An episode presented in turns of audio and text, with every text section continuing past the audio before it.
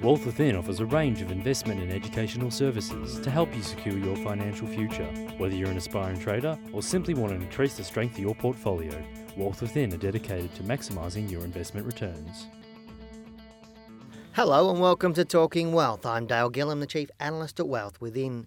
I thought today I'd actually have a bit of a chat about the 2008 ASX shareholder survey that uh, I was recently reading. I've had it for quite a while and every now and again I flick into it, but it just reminded me of a few things about how the majority of people run the market. And, and as a trader, that's really helpful for, for me because if I know what other people are doing, then I can actually create strategies around that so that I profit more or, or our clients profit more.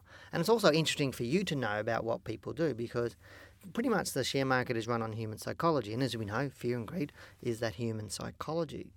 So if we actually know what most people do, then, and as I said, we can actually then make strategies so that we can probably profit more.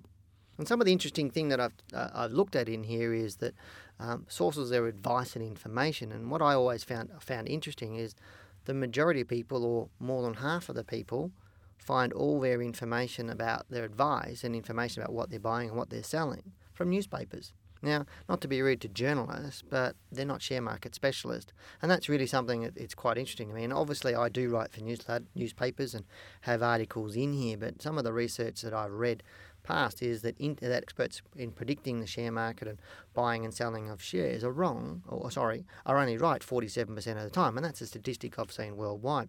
So it always leads me to believe. So why would people be going to look at experts? And and the reason why they look at it is because when I say I think, let's say I think BHP is a great share to buy, and I say, look, I'm buying it now, and you go off and you start to buy it. But I might be thinking of only holding it for three days, might be thinking for three weeks, three months, or three years and you're not sure. And then I might be managing it differently and then selling it. And then if I don't tell you, then you may may make money or you may lose money. And this is where you've got to be careful with taking recommendations from other people and making sure you've got your stop losses and you know how to manage the trade. But interesting that there's a big um, surge in people looking at the internet for their information rather than from other things. And what I always also found very, very interesting that people look at their family and friends more than they do their financial planner or advisors. And that's quite interesting because most family and friends probably aren't experts in actually understanding the share market. Now, not that I'm saying that advisors or brokers could be better than family and friends, but my hesit- my uh, my uh, thinking is they probably are. They're probably going to look after you much better than somebody in your family or your friends or somebody at the local pub. Here's another interesting statistic from from that: is the portfolio turnover. Now, Portfolio turn- turnover means is obviously how much you buy and sell. And more than half people that own direct shares don't actually sell them in any one year. They just buy and hold. And an alarming nearly 75% of people have less than three transactions a year on their portfolio. Now that's really to me as a, as a trader is that's quite alarming because it just shows a lack of understanding of how the market actually works. And what's really really interesting is around a, we have a lot of people that actually there's a large percentage of people who actually don't have any or don't sell anything. I mean the trading activity levels in 2008 were really similar to 2006 the report states with 47% in both years um, saying that they don't trade shares in the past 12 months. So they're not trading anything um, in 2006, investors were still a little bit more likely to have traded four or more times. Um, than they were in 2008. So people did a little more trading than they were in 2008. So in the bull market of 2006, they did more trading than what they did in the bear market or volatile market in 2008. Now, to me, 2008 should have been doing a lot more trading and getting out of stocks and being more active in your portfolio. 2006 was okay to be a bit a little more passive.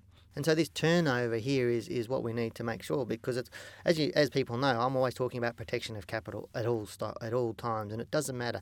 I could ask uh, each and every one of you listening to this podcast to just start picking stocks, and I could start buying those, and as long as my money management and my stop losses are in there, and I put those in properly, I'll eventually I'll make money. Statistically, it's probable that you will pick a stock that will go up 30% or 50% or 100%. But managing the portfolio is the real critical thing. And it's, it's, quite interesting how many people choose to be very, very passive.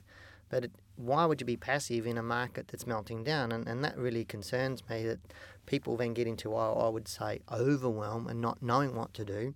So therefore, they duck their head in the sand and do nothing. And doing nothing is going to get you nothing, and that's where a lot of problems have caused last year.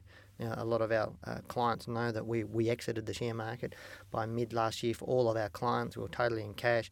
So, by acting that way, we saved a lot of our, our clients a lot of losses on their portfolio because more than 50% of the move down into March this year occurred in September, October, and November last year. And that's what we were protecting from because markets don't crash up, they crash down. And market people don't panic at the top because they've been making money and they haven't lost very much. After they started losing 30%, then they start to panic more and then they start to exit stocks, etc.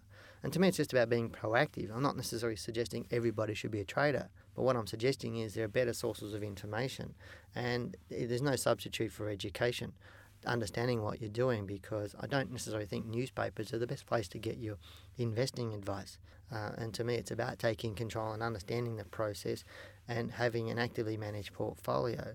I'll leave those thoughts with you today just to see, you know, just give you something to think about. But that ASX 2008 uh, direct share ownership study is free on the ASX website. You just go to their research, you can download it yourself, read the PDS, and it's a wealth of information about how people look at the market and what they do, where they get their information from, their ages, their demographics, the males and females, all sorts of things are in there. So it's quite an interesting little study. Just go to asx.com au. Go into the research section and you'll be able to find it and click on a few buttons to get there. I'll leave you with that and hope you've enjoyed this podcast today and I look forward to chatting to you next time. I'm Dale Gillham, the Chief Analyst of Wealth Within, and you've been listening to Talking Wealth. Bye bye. Talking Wealth was brought to you by Wealth Within. To learn how you too can maximise your investment returns, call 1300 ShareTrade